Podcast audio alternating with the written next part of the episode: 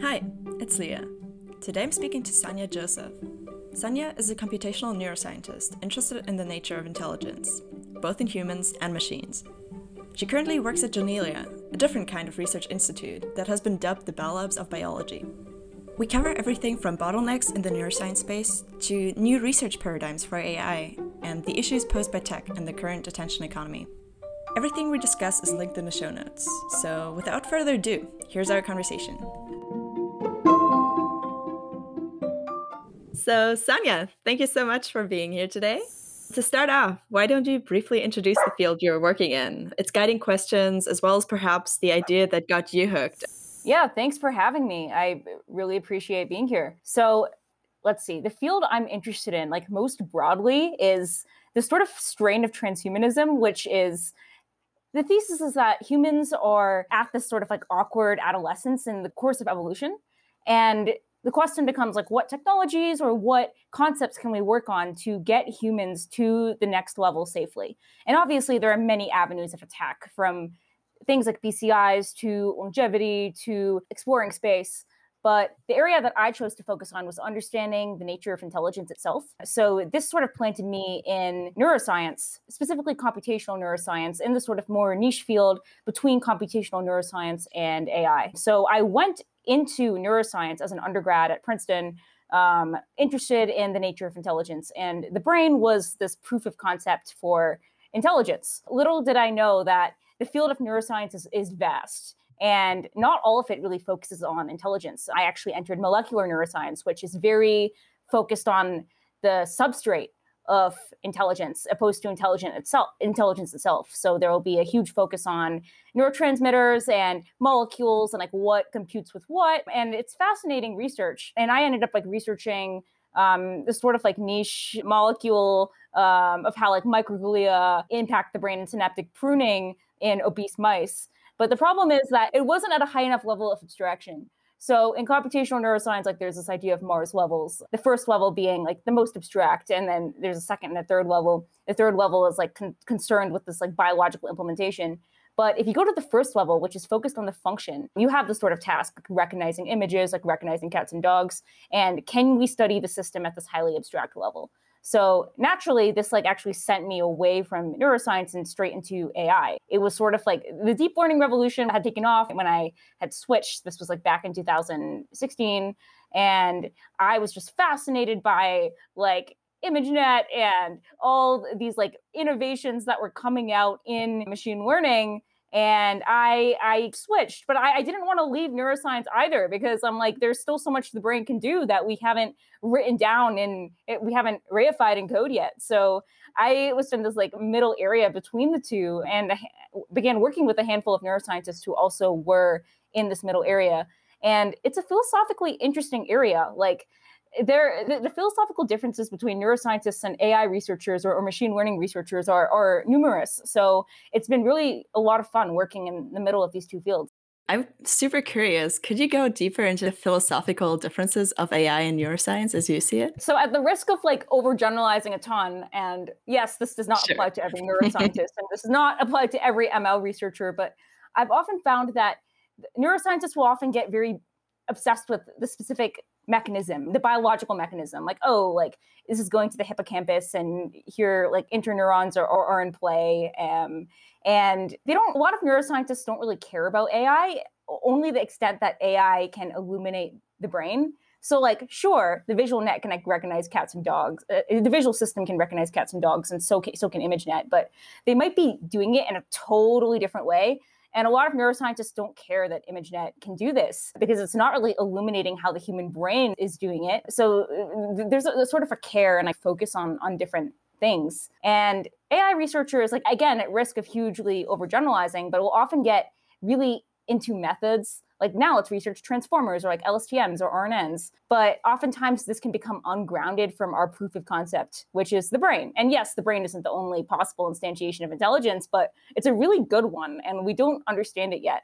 So there's often like the sort of ungroundedness from biological data and assumptions about how the brain works that don't actually hold up when you look at the empirical data. So I really like this camp in, in between the two. I, th- I think it's super powerful. Is that a big camp? Do you see a lot of people being involved in it? Or how would you wish that people would maybe communicate even more? So right now, it's a pretty small camp of people who explicitly work on it. If I were to like name researchers, like there'd be like Mateus Bedke uh, in Germany. There's like Richards and Mila. And then there's like Yoshua Bengio. Yoshua Bengio would be less explicitly in this territory, but he often says in interviews that like looking at the brain and seeing what it's doing is a secret sauce in a lot of algorithms that he devises. Neural inspiration is controversial in the sense that it's not clear, like oftentimes, oh, it was inspired by the brain is used to like justify whatever algorithm you create. And it's just a way to make your motivation sound grounded, and it's not actually neural inspiration. So it is this loose area where, okay, you can be inspired by the brain on the molecular level, you can be inspired by the brain on the level of the neurons, so you get neural nets that way, you can be inspired by behavior and psychology. There's a lot in developmental psychology to, to be taken from in, in developing these algorithms. You can be inspired by all of it. But I, I would say like the area I'm referring to explicitly are researchers who look, frequently look at the actual neural data. Dora Sao at, at Caltech also does this, the DiCarlo lab at M I T, Yamins lab at Stanford. You actually look at, at the data and form hypotheses, and you often use the data to make improvements to your, your artificial intelligence algorithms in order to make them better. So you can take inspiration from the brain, look at feedback connections in order to make C N Ns more robust, and actually try to iterate. Right. Yeah. You're not forgetting about the biological foundation as well. And what do you think are the most ambitious or promising efforts in your field right now? And what is holding things back? Ooh, ooh, uh, okay. So it's a good question. I'd, I'd say like this field is, is very much in progress. Like there are so many papers that come out trying to get everyone on the same conceptual page. There were a lot of arguments before. Can we really use neural nets to model the brain when they might be computing things in totally different ways? And there's only like a vague similarity that makes them useful. And we know so little about the brain that this is better than nothing. I think the recent work on deep neural nets has been really fascinating. And specifically, this is like training a deep neural net on tasks that humans do, and then comparing the internal representations of the neural net to the visual hierarchy and seeing that they're actually quite similar. But I think that research is getting saturated. Like a lot of labs have picked up on it in the past five years. And I'm curious as to what's next. Like I'm really interested in things that the brain can do that hu- that A I can't do yet. And there are a lot of things, and on, on many levels. Like the first thing is that most neural nets are optimized with backpropagation, and it's very unlikely that the brain is doing backpropagation. It, it just doesn't make sense for the brain to be holding that state and for that state to be updating every single time. Like it's likely that there's some local learning rules at play, but we haven't been able to create neural nets that are actually like efficient, that don't use backpropagation, meaning that there's some sort of like learning rule or, or like optimizer that we haven't written down in code that the brain is doing, which is fascinating. It means the brain is like a treasure trove of A I algorithms. And another thing is that humans are like really data efficient. So like when you have, for example, reinforcement learning algorithms, like you have like DeepMind training their algorithms to play StarCraft. Um, StarCraft is a very complex game with like a huge parameter space. It takes them months and millions of dollars to train anything that's human level on, on StarCraft. But humans can humans don't need that amount of data. You could argue that they already have that amount of data through like millions of years of evolution, and there's some form of transfer learning going on. And that's very possible and definitely contributing to it. But I don't think it's enough. I, I think humans are using local heuristics in a way that current R L algorithms are not capturing. So there's a lot there. Another interesting area of research is meta learning, like learning how to learn, which is this huge, it, like that area fascinates me. It's this huge area of possibility that hasn't really been trickled down into neuroscience yet that I think will over the next few years. And could you introduce meta learning a bit more? I wanted to ask about that anyway. And perhaps I know you transitioned to that more recently. What do you see as its potential applicability to industry, perhaps in a couple years or decades as well? Yeah, it's a really interesting question. I'm, I'm not sure the answer to that. But just for a little context, like my interests have basically become increasingly abstract as I began studying intelligence, starting in molecular biology, going more into molecular neuroscience, going into cognitive neuroscience, going to computational neuroscience and A I, then meta learning and mathematics, which sort of grounds the whole thing.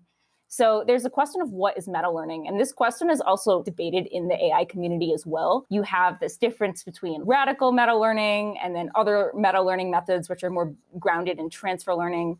But the gist behind all of it is that meta learning is learning how to learn. So to put this in a very simple analogy, say I want to learn French. I can learn French, but I can also learn how to learn French. I can study the process of learning itself, or I can ask my friends about how they learn. And then you can keep regressing this. And obviously, after a while, this becomes a bit meaningless. But the thing is, in an algorithm, it actually might not be meaningless. It's, it's unclear. So in like some, and like the more transfer learning based meta learning algorithms like MAML, you have this outer loop and this inner loop, and like the outer loop like optimizes this like meta gradient over a, a distribution of tasks. So like generalizing out of distribution is like this huge issue in A I. If I train an algorithm on like cats and dogs, can I also train it on like pigs and goats? That's just one one of many examples. And, and like uh, MAML is a way to optimize your algorithm so that it can be good at many different things. But then there, you have this notion of, of radical meta learning, which traces back to a notorious researcher named Jürgen Schmidhuber in, in Switzerland, who wrote in his nineteen eighty-seven diploma thesis, Learning How to Learn the Meta Hook. And he describes a sort of fascinating idea inspired by Gödel, Escher, Bach, of the system that has like many meta levels that learns how to learn how to learn, how, learns how to learn how to learn. And this was before the deep learning days. So he's actually using genetic algorithms based off like biological crossover, which were super popular in the late eighties. Yeah, that's super interesting. And I guess you touched upon it just now. I was going to ask, what do you think we can learn also from like the old school A I researchers, maybe the first generation? So you have Minsky, Popper, uh, Winograd, or even Hofstadter, like Gödel, Escher, Bach that you mentioned. Do you think there's anything specific that maybe the field of A I nowadays could take away from them? Yeah, th- there's a lot. It's unclear that like what, what's useful and, and what's not. Uh, a lot of it's right. like, grounded in this like symbolic. They they were all like very symbolic, like uh, just like symbolic versus sub-symbolic. Where symbolic are these like explicit symbols, and sub-symbolic is sort of how neural nets work now, where you are from the perceptual input constructing a new representation. And yeah, like I, I, I was reading some by some professors at M I T about narratives, actually, like human narratives, like why.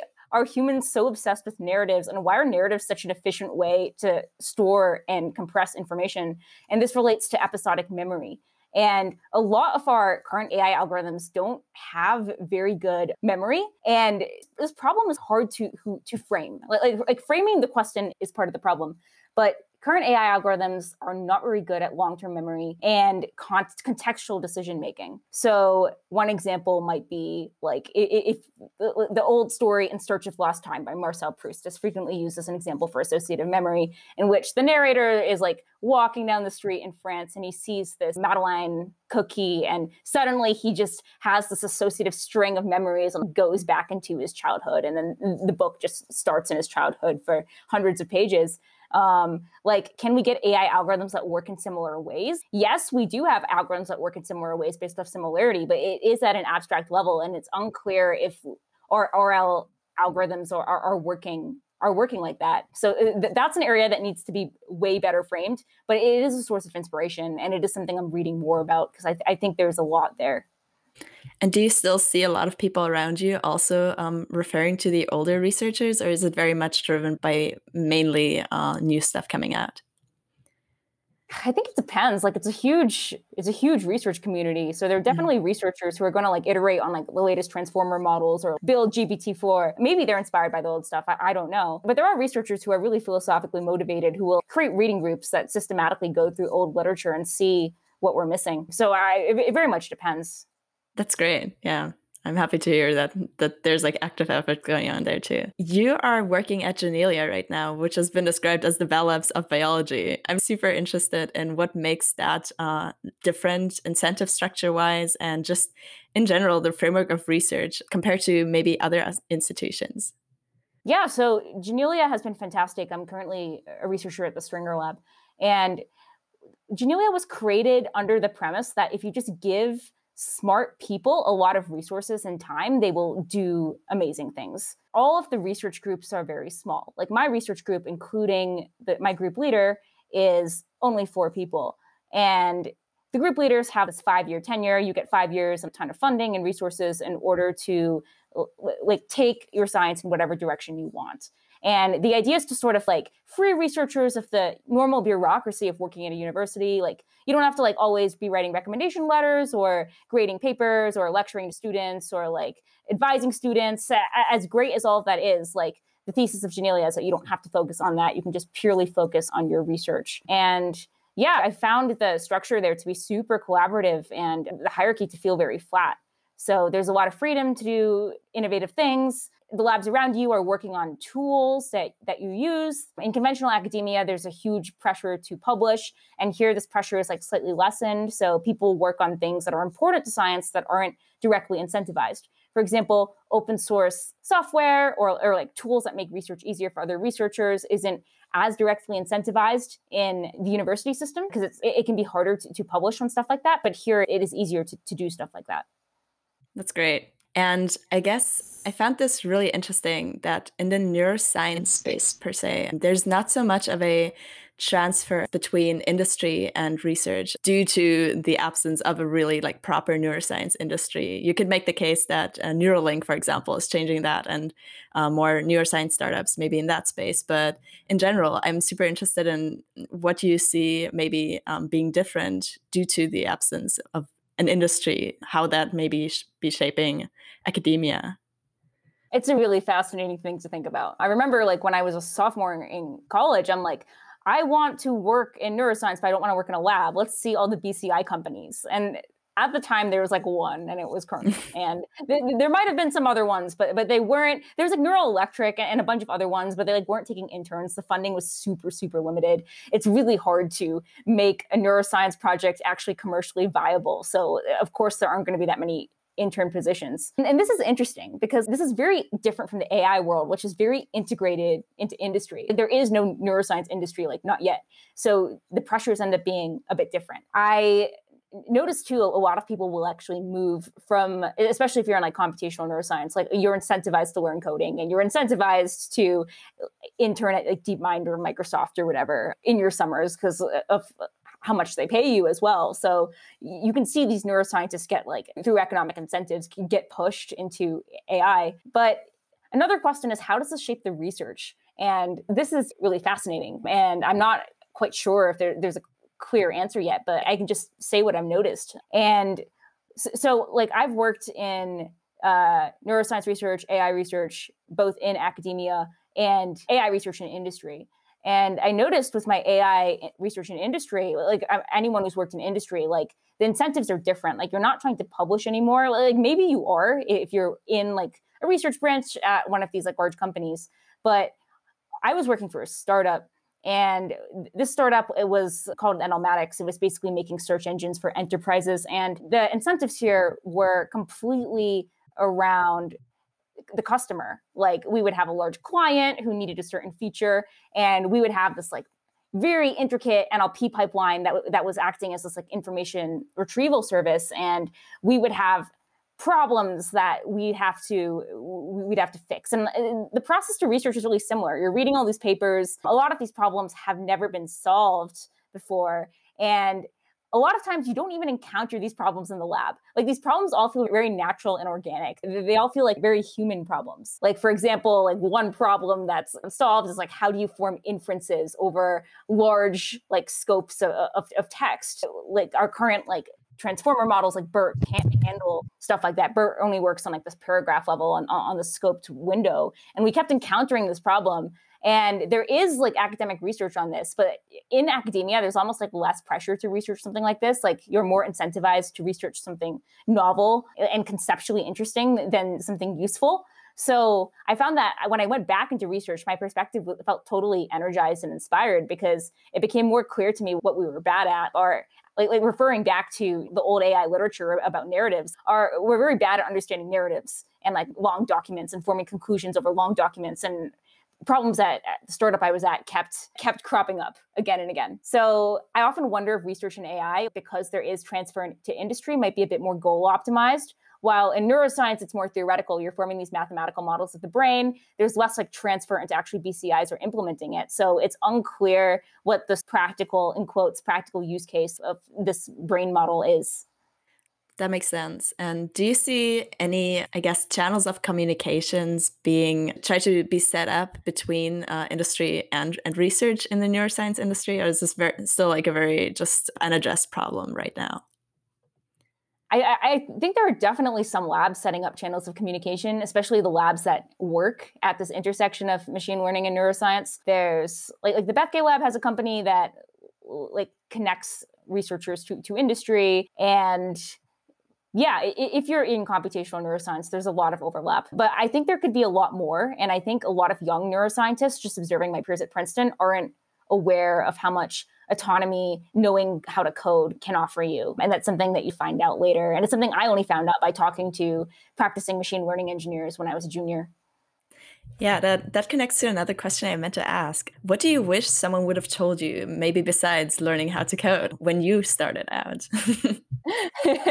I love that question. It's a really fascinating thought question to go back to like your first years of college or or whatever and think about how you would have done everything differently. And I wish someone had told me that if I want to study intelligence, I should study math. I should study math because it's the highest level of abstraction. Like math, physics, and, and coding, instead of studying biological neuroscience. But I didn't know that at, at the time. So I ended up taking a lot of chemistry classes, a lot of like organic chemistry. I was actually pre-med for a while because I wanted to actually go into the brain and make the surgical improvements myself. My understanding of abstraction was like basically non-existent. I didn't realize that you could embody intelligence on your computer itself. So yeah, my, my path would have been different in that sense. That makes a lot of sense. Looking into the future, what are the exponentials in your field that you think will keep on growing? Where do you think like it's going in the next ten to twenty years? And where will the world more broadly move in your vision? Ooh, yeah, it's a good question. There's a huge push now for collaborative science. Like you read a paper and there are like one hundred fifty, two hundred people on it from all around the world, many of whom have never met each other, especially because neuroscience requires such massive scales of data that are expensive to collect. That's cool to see. You have education improving like Neuromatch. To anyone listening to this, if you want to learn more about computational neuroscience, I highly recommend Neuromatch. It's this like online school. You don't even have to enroll. All the material is just on GitHub and it's full of Jupyter notebooks. It's very beginner friendly and it goes through rigorously like the fundamentals of neuroscience. So computational neuroscience. So this like open source education in neuroscience and, and the knowledge becoming far more distributed. I, I do see neuroscience continuing to collaborate with A I. And right now there are still a bunch of like philosophical dilemmas as to like how much they can learn from each other and like how much A I actually resembles the brain is constantly a debate question. But I still foresee them collaborating. And I see every improvement in A I improving neuroscience and, and vice versa. Like that, that, that connection is going to be super, super powerful. Cool. And what is the implicit knowledge in your field that you think generally holds true, but is not explicitly stated? And in that, related to that, what has to be like learned anew through experience by everyone entering the field while there's no real reason for it? Ooh. So uh, the first part of your question, I guess it's sort of like a hidden curriculum or? Yeah, yeah. A curriculum mm. or also, I guess, in industry. Like sometimes when people enter a field, I feel like a lot of the knowledge will just come to be, but be left very like unaddressed to anyone on the outside. You have to pick it up through experience, but it's never explicitly stated. And it costs, I feel like, a lot of time and productivity sometimes to not uh, have those things be written down or communicated more effectively. Yeah, no, it's a great question. Like, I think in, in neuroscience, this is huge. My impression is that in industry, there's like a lot, there's a lot more incentive to write blog posts about your methods, especially because blog posts get you hired. But again, in neuroscience, you don't have that industry pressure. So every lab, I, I feel like, has this huge body of in-house knowledge that's specific to that lab, like various like computational techniques. When I work with a new researcher, they usually teach me a bunch of things that they learned from their mentors that you can't find anywhere online, which is why Neuromatch is so great. It actually puts a lot of these techniques online. One example would be that when I was at Princeton, I took a class with David Tank, who worked with J J Hopfield, who published the Hopfield Network. And the Hopfield Network was seminal in that it's like old school A I, but it was one of the first connectionist computational models of the brain. And I was fascinated by it because it, it's like this like ancient deep neural net. It's not feed forward, it's totally recurrent, but it, it was it's something I felt like I couldn't find online very easily. And I stumbled into it due to him having been one of the originators or, or collaborating with the originators.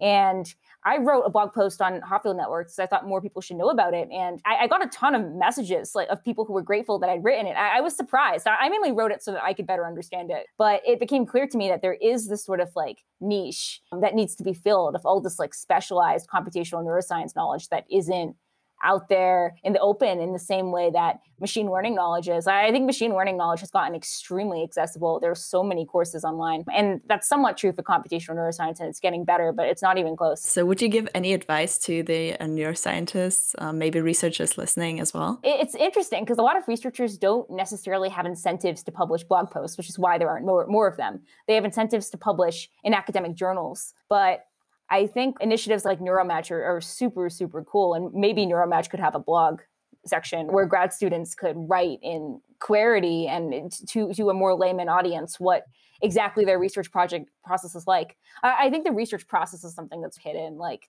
you see this final output of papers, but really the process of going through, weeding through this biological data and looking for patterns and oftentimes seeing nothing, just noise again and again is a fascinating process because you're constantly drawing inferences and making decisions as to where you to put your research. So it would be cool to see a blog that dives into the weeds and gives a day-to-day experience of what it's like to be working on one of these problems.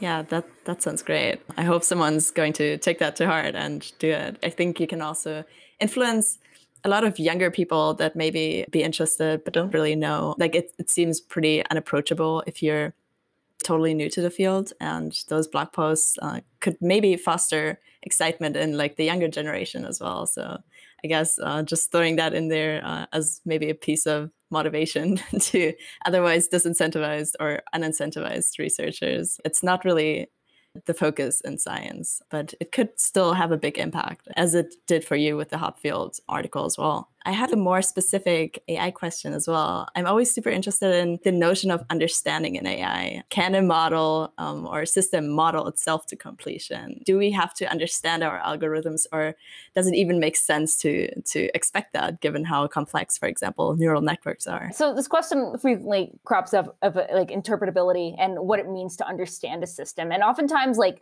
I'll get into a conversation about interpretability to find that everyone's talking about something slightly different. So yeah, what does it mean to understand something? Also, why do we want to understand it is huge. In terms of what it means to understand something, say you have a neural net, like what type of understanding are you looking for? Uh, there's a sort of narrative that neural nets are a black box. Are you looking for It's like mathematical understanding, like a conceptual understanding where you know exactly which nodes are interacting like which with which other nodes or, or, or neurons in order to create the effect? Are you looking for, for like visualization? There are a lot of like visualizations that kind of give an intuition as to what the neuron is picking up on. Are you looking for an English description or like an English narrative of what's happening in the neural net? All of these have been worked on and are definitely notions of interpretability. I, I, I think something that is important is having better first principles of neural nets, which is currently like not quite there. Actually training neural nets is this like hacky, iterative process where the human is acting as a sort of meta-optimizer on the neural net, co- constantly tweaking the hyperparameters until a, a good result comes. So maybe having a bit more uh, of a principled way to do it there would, would would be great. But yeah, the other component of all this is like, why do you want to understand it? And uh, again, like one motive could be like improving the research process and, and making it more principled and, and making this more theoretically grounded opposed to like this hacky art form. And another motive could be A I safety. There's this perspective that we don't know what a lot of these algorithms are doing, both on an existential risk front, and this is where you get into Bostrom and ideas of the singularity being malevolent, but also on a sort of A I ethics and like fairness front, where we don't know how these algorithms are making certain decisions, and they could be making decisions on variables that we don't agree with, like gender and race. So in that case, it becomes quite important as well. The other perspective of this is that I, I often get the sense that some people expect these complex systems to be easily interpretable. And when they're not, they're, they're dismissed. But the counter argument there is like, why do you expect this complex system to be human interpretable in the first place? This, the language of complex systems is not the language of English, and we shouldn't expect it to be. And um, do you think we can improve a lot on that front? Or do you see like pretty... pretty strict, I guess, limits? I definitely think we can improve a lot. And this isn't my my area of research. I'm not as informed on this as I would I would like to be, but improving a lot might look like forming a new language or maybe a new form of mathematics that can better deal with neural nets and thinking about them more abstractly. One frustration I have when training neural nets is that my results can vary. My, my, my results can vary vastly d- depending on the hyperparameters I set. So maybe is there a way to train neural nets in a way that trains them at a higher level of abstraction? Can we think of neural nets in terms of families? Can we cluster neural nets in similarity space? Can we think of families of optimizers as opposed to just optimizers? So developing this like more principled sort of language is something that would interest me. Yeah. And looking back like a decade or two, how have things evolved in the space? I know like the last five years have seen a rapid increase in machine learning popularity and promise. How do you think we have made progress from a bird's eye view? Right. So from just a very practical standpoint, we can now do all sorts of cool things that we couldn't do. Like we can classify images, we can generate like decent, like, like semi-plausible text with G P T three. We can now synthesize images from words with, with like DALL-E. So all of that is new and interesting and fascinating. Of course, all the developments in reinforcement learning that can solve games. So th- there's a sort of satisfaction in being able to solve these tasks, even if our theory behind it isn't very good. I think our theory will catch up, but being able to solve these glamorous tasks, I, I think is quite Is, is quite motivating and, and inspiring. And I'm excited to see what else we're going to solve in the future. And I actually think that'll have something to do with narratives or, or understanding books across long time scales. Yeah. So I would be super curious if you could paint like a picture of the world as you would see it in maybe fifty years from now. How do you think things have changed, especially with influences of the field of computational neuroscience, A I, making more progress? I know it's like very hard to extrapolate from current of developments, but if you'd have to guess, how would things have changed? There's a huge space of what things could be in fifty years. And I can go super sci-fi with this. I could go super dystopian with this. I could go super utopian with this. I'd say like a dystopian scenario, just to put things, start things on that note, would be that we have adopted B C Is and our current recommender systems that we use for social media, like Facebook and, and Twitter and, and Google are, are still in place, except now they're more literally in our minds. And we're acting as a sort of cybernetic collective, um, addicted to degenerate impulses, like your addiction to, I don't know, flat earther videos or whatever, takes off with an even shorter feedback loop due to the connection being not just on your phone, but actually in your mind. We're increasingly closing the gap between thought and changing physical reality. So imagine this going the absolute worst way possible, where we're trapped in this incentive structure that no one person can fix, a sort of Moloch to bring in Slate Star Codex. And yeah, there is like ideas of the singularity and like malevolent A I that I think are dangerous, but but they seem theoretical to me. So it's hard for me to instantiate what that would look like. I'm more afraid of this addictive uh, cyber bio collective that we're already in, but just taken to its extreme where you can have ads playing in your mind, like quite literally. But in terms of like where this could go, that's actually beautiful and good in fifty years. Why I'd hope we'd mastered B C Is in the most growthful way possible, like improving our memory, improving our intelligence, and improving our retention, improving our emotional spectrum, taking away that the bottom of, of that emotional spectrum where we don't experience suicide suicidality anymore, and having algorithms that can serve us in ways that currently they don't. Currently, I feel like we serve the algorithms in many ways, but algorithms that act as our, our guardians and our friends and who give us the right information when we need it in a more active way. Like Google search is still grounded in, in the nineties. There's a sort of narrative that, that Google is going to be around forever, and maybe it is, but like the space of information retrieval systems is vast, and Google is taking up a very small point in that vast space. So there's this idea that we'll have new forms of information retrieval that give you information and protect you and, and help you and act as like a second cortex. I, I think like developing the second cortex is, is currently what our society and, and species is, is going through. And it's, boy, it's been a wild ride. So I hope we come out of it in a good place. I hope so too. Yeah. What are like the the top things that you need, that you think uh, need to change for us to to get from the current kind of dilemma of filter bubbles and, and the algorithms that we might serve more than they serve us to get to that utopia you just described? It's an interesting and, and difficult question. So I'd be curious if, if you have answers to that as well. It, it's possible that like regulation and, and like philosophy of, of human rights, even like when America was founded, you like go back to John Locke and you have your right to property. What if we have a right to attention or right to time or right to my dopaminergic system? Some sort of notion. Obviously, this can be taken to an extreme where it's you can't show me anything because I have a right to my attention. Like, like at, an, at it's extreme. It's totally illogical. But I think some notion of that or, or some notion of I have a right to the system in my brain that's responsible for certain addictive behaviors It is interesting. And I, I do think like government regulation would have to come into play because currently tech companies are not incentivized to help you with that. They're incentivized to maximize revenue and, and view time.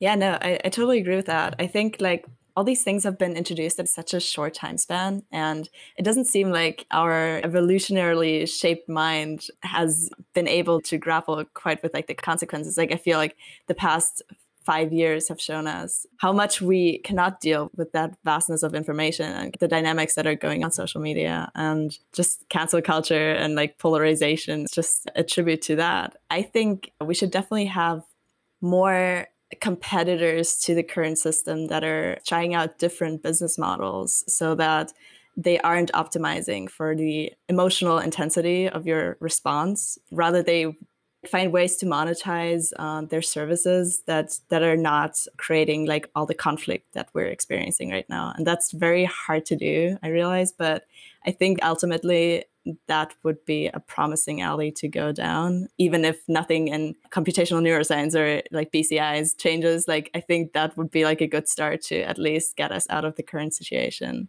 But it's obviously, it's a tough one because I guess the network effects of, of the, our current companies are so strong that I'm not sure how we'll get out of this for now. I don't know. Are you aware of any cool competitors in that space? I'm sure there are many, but I'm, I'm personally not familiar. Mm. But I'm sure people are working on this. But w- one analogy to this is just like the stock market. Like how do you incentivize companies to go uh, into clean tech when they're incentivized to make money? And Like, like one answer is just like tax credits. Like Tesla's, so much of its success is due to like these government initiatives and, and getting great tax credits. Maybe something similar could happen where companies that optimize for human well-being could get tax credits that help its success and give it more of a chance against the current structures in, in place. Yeah, I would certainly hope so. And I'd also be curious whether people might come to their senses in a sense. Like once once you are out of it, if you've ever taken a break from your phone for an extended period of time, I feel like people often become more cognizant of the fact that all the outrage and the polarization and like just the negativity that they experience on a daily basis because of this, how toxic they are and how much nicer it is to actually stay either without or, or with a better provider of news and of a social media feed. So I wonder how much it could also just be once once you have exposure to to that nicer way of communicating, how much that would already retain people. Yeah, but government involvement, it's an interesting idea. I would certainly like to see more experiments on that front. Oh, yeah, me too. And on the flip side, my phone is part of me, like in a way that helps my navigation on the most, in the most literal sense. Like as soon as I wake up, I check the time and, and I know whether it's time to get up or not. And then I'm on a road trip in the Southwest right now. And then I use my G P S to like navigate on these sort of tracks. My, my phone is very much part of my my intelligence. And in, in, in most ways, I embrace it. In most yeah, ways. Yeah. No, I couldn't live without Google Maps. It's definitely become more of a part of me than I would uh, sometimes like when I don't have it. But yeah, it's true. It gives us so much goodness. But then at the same time, there are those obvious drawbacks. But the good thing is that they're not definite and that we do have a system where competitors can emerge. And I think probably will within the next couple of years. On a more personal note, I'm super interested in what idea or area, book or life experience even you're most excited about right now? Ooh, oh, so many things. Okay. Mm. Okay. So just on the mathematical side, and I, I can keep this quick so that we can move on to something else. I'm really interested. Oh, no, in go for it. Go I'm, yeah, I'm really interested in proof search. But for example, you have this idea of the Gödel machine, which goes through like various proofs in order to find ways to improve its own um, functioning. So it'll have a proof search model and module, and then it'll have a policy module, which you do in some task. And it'll start with like mat- mathematical first principles in order to like derive algorithms that can help it improve. And this fascinates me because I feel like a lot of researchers I talk to are still in the deep learning paradigm. And this might be one way to get out of the deep learning paradigm, where what's more powerful than backpropagation? Or what can we like learn backpropagation from scratch? Or can we have some sort of meta algorithm that opens up this giant space of algorithms that deep learning is only like a subsection of? So I've been reading a lot about proof search recently, and I'm I'm very excited about it. And, and, and I want to find a way to to implement it in, in a way that's tractable, which is currently the main problem, is that it's too theoretical. But on a more life side, I am in an interesting and transitional place where I'm moving, I'm starting a collective house in Menlo Park. I want to live with a bunch of like super bright entrepreneurs and, and scientists and people who love learning. And I, I think the community, your immediate community, is like extremely important. And Menlo Park is this heart of innovation. Like Apple and Google have root, founding roots and garages near and in Menlo Park. So I'm very excited for that. I'm excited to get into company creation. Like I'm very much involved in the research community, but I want to expand beyond it as well and implement a lot of these research ideas in practical algorithms that people use every single day. I'm interested in ways to navigate knowledge, better forms of information retrieval. I'm interested in, in textbooks. Like most of my knowledge comes from just reading textbooks. And I think a lot of textbooks are, are locked um, away in libraries and like locked away in Amazon behind like hundreds of dollars. And I'm wondering if there's a way to sort of unlock all this knowledge and bring it onto the internet and make textbooks super accessible so that everyone can learn how to build rockets or about proof search or about machine learning from scratch. And we don't have to go through these like elite university filters in order to get that. So thinking about how to implement that in a company has been some of my recent thought processes. And of course, you get into this interesting scenario of time management and attention management. How do you be a competent researcher and a competent entrepreneur at the same time when you only have, I don't know, fifteen hours of, of wake time? It's not It's not totally clear. But that's a super interesting thought. We always hear about the knowledge being accessible to all nowadays. You have Coursera and a lot of articles online by really great researchers. But then at the same time, the textbooks seem to be like a front where not a lot of progress has been made to digitize them. Like I know that a lot of them are available on P D Fs, but as soon as you get a little more uh, specific or you're um, requesting something that's been published maybe fifty years ago, things look a lot different. And I do often discover on Amazon that something I want to get is maybe like seven hundred dollars. And I think yeah. that would be actually like a great thing um, to do. I'd be super excited if something like that comes out in the next couple of years. Exactly. Like the publishing industry is obsolete and they know it, but the question is, how is it going to shift? Because mm-hmm. right now there's a lot of regulation, there are a lot of copyright laws. The publishing industry is still very powerful, and the prices that they set in some ways are justified because they don't sell that many copies of every textbook, but in some ways are less justified because they'll often exploit these monopolies or not cut prices when they could due to the rise of ebooks. So there's a question of publishing houses being the sort of middlemen that's becoming increasingly irrelevant with the rise of self-publishing. Professors can just publish their own textbook and maybe not go through the middlemen. They just need access to distribution, which they might already have if they have a class. But then building a sort of layer of intelligence over all this knowledge, like running N L P algorithms and pipelines so that you can easily query textbooks and find what you're looking for, is something that hasn't yet been done, that I'm very interested in doing. So now it's a question of how does one do this, navigating this like haze of like copyright issues or publishing houses being re- resistant to, to this change. And that's something I'm very interested in diving into in twenty twenty-one and twenty twenty-two. Sounds awesome. And another personal question, what's something that nobody will tell me that I should know? Like, what's something that you have discovered in your life that society, employers, or friends don't tell you about? Maybe not willfully conceal, but that still never quite is made explicit. Ooh, ooh, okay. I, I love this question. It's like asking for trouble in, in, in a great way. Non-intentional.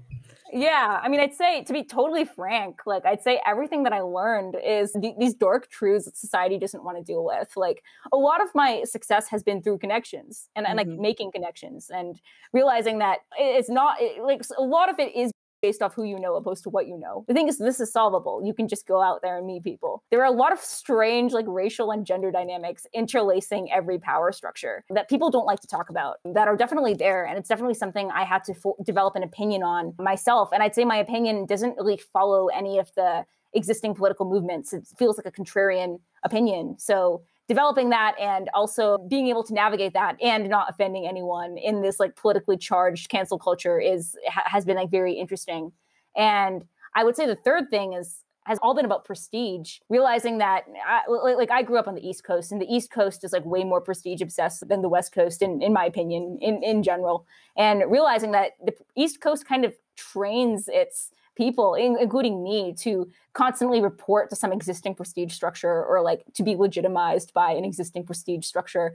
In my high school, everyone was obsessed into getting into an Ivy League college, for example. But I find when I came to Silicon Valley, there's way less of that. There's way more of an understanding that prestige is constructed through accumulating capital, great marketing, mimetic influences like Girardian desire, in which everybody respects this thing, so therefore you respect this thing.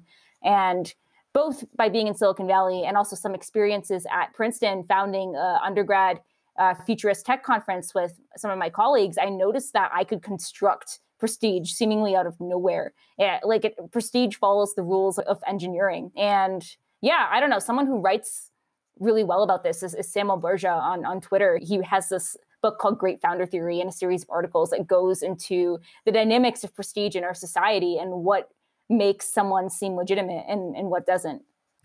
I'm super curious to dig deeper on that. How do you construct uh, prestige and see it as an engineering problem? That's a super interesting metaphor. Right. So constructing prestige, there's so many, there's so much literature you can read on this. Like, you can read about sales, you can read about actually pickup artistry, how to attract women. Like, it's basically, how do you make yourself seem super appealing and, like, high value? And there are several, like, general principles, like, no matter what you're looking at, that that that sort of play out. Like, one thing that makes you seem prestigious is, like, you you act prestigious, you associate with prestigious things, you you get endorsements from people. And, and one way to get endorsements is a chicken and egg problem, where it's like, all right, no one's endorsing me, I'm nobody in this field. You just get one semi-endorsement, and th- then you tell someone else you got in- that endorsement, and then they feel more comfortable endorsing you, and then you get this sort of, like, snowball effect. You associate yourself with powerful things, like, even in your language, you use words of power, you reference existing power structures. Like, in this conversation, I referenced Princeton. I wasn't deliberately trying to appear prestigious. I, I actually did go to Princeton, and it, it influenced me. Uh, but, but like, you could do that for anything. Like, reference DARPA, the U S government, OpenAI, like Y Combinator, Google. Just, like, name whatever you want. Yeah, totally. And associate totally. yourself with it. And people, like, like the human brain is so conflationary. They will conflate you with whatever you say. And this is a scary secret about humans as to how much, like, you can, manu- but also empowering, how much you can create your identity and, and manufacture itself in order to do super cool things, which is ultimately the whole point of it all. Prestige just feels kind of, of hollow, and it feels like a resource that you can employ to to get what you want. But what you want is ideally something that's great for, like, the collective enlightenment of society. Right. Yeah. And that is very, like, underhyped, I think, uh, in schools. It always seems like you have to go through so many middlemen before reaching some goal of yours, versus just starting and figuring it out along the way, engineering your own prestige. That was very well put. Do you think, on that note, maybe too, it's more important to know the written explicit rules or the unwritten implicit rules? And what's an unwritten rule that you've discovered in your life? It's such an interesting question. I, I feel I feel like you, you've asked a similar question in various ways throughout. I know, I know. Making that implicit, like, explicit again.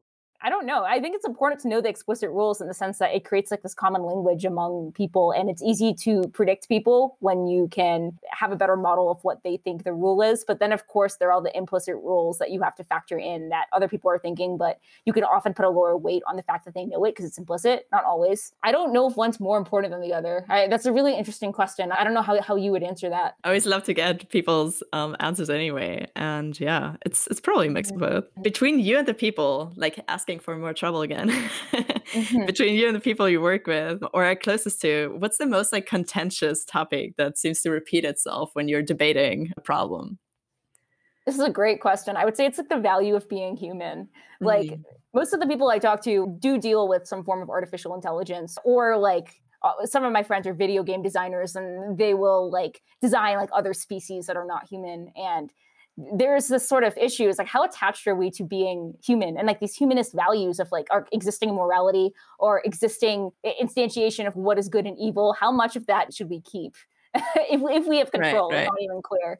And how much of it are we super anthrocentric? And we're going to go, like humanity is going to grow philosophically and have this sort of equivalent to the Copernican revolution where we think everything revolves around humanity and our current instantiation of intelligence. And, and this is everything from morality to the way we get meaning. The way we get meaning is like we we have families, we have friends, we, we have like worthy missions. But the concept of meaning itself might be particular to humans. It may be more general to intelligent creatures. It may just be super useful, but we don't know that yet. Consciousness itself, like humans value consciousness. A lot of people will maximize consciousness. Like they will make the purpose of their mission to be to reduce negative valence and to increase positive valence and to minimize suffering. It's not clear to me that suffering is even important or like worth minimizing. A bit of a contrarian thesis and definitely a subject of contention. But my view is that humans are this tiny dot in this vast space of intelligences. And it's not clear that meaning and consciousness are as important as we think. I mean, there's so much out there that we don't know. It could be that this Copernican revolution happens and like we take humans out of the center of the galaxy and put them in their proper place, which is like a pale blue dot. On the suffering note, I'd be super interested in hearing like more of your thoughts there. So like oftentimes when philosophical people ask, what is like the best thing we can do to improve our condition? Like the answer that they'll come to is to reduce suffering. Like it's at the core of the effective altruism movement. And it's a pretty big reasonable goal. Like suffering just feels terrible and it just subjectively feels horrible. So why not reduce suffering of like everything that that exists? But there's this alternate view where suffering is a biological response that, yes, has qualia attached to it that feels negatively horrible, but it's not clear that reducing suffering is the goal. And uh, another goal, just in contrast, could be increasing our conceptual space. So we have a better sense of where qualia and consciousness even fits into existence and developing a better ontology for that. I noticed that a lot of researchers, consciousness researchers, and, and my father was a consciousness researcher, so I've seen this like uphand, will become very obsessed with consciousness and research it for decades without much of a philosophical breakthrough. So I, do, I don't think consciousness is tractable given our current, our current ontology, and researching intelligence itself might actually shed more light on consciousness's role in, in intelligence. So instead of focusing on my efforts on minimizing suffering, which for the record, I, I think is a great thing. I think suffering, I don't like suffering. I don't like watching other people or creatures suffer. But instead of focusing on my effort on that, I'd rather expand our conceptual space and gain more context as to what we're dealing with. That makes sense. What do I don't know that I don't know? Hence, what important questions have I not asked of you today? Ooh, very interesting. Oh man, is, it, is, is anything coming to your mind? I, I'll have to think about that for a little bit. We, we covered so much ground. I'm, I'm yeah, pretty yeah, happy. Right. I'm pretty happy with that. No, I, I have learned so much. Thanks so much for being here today.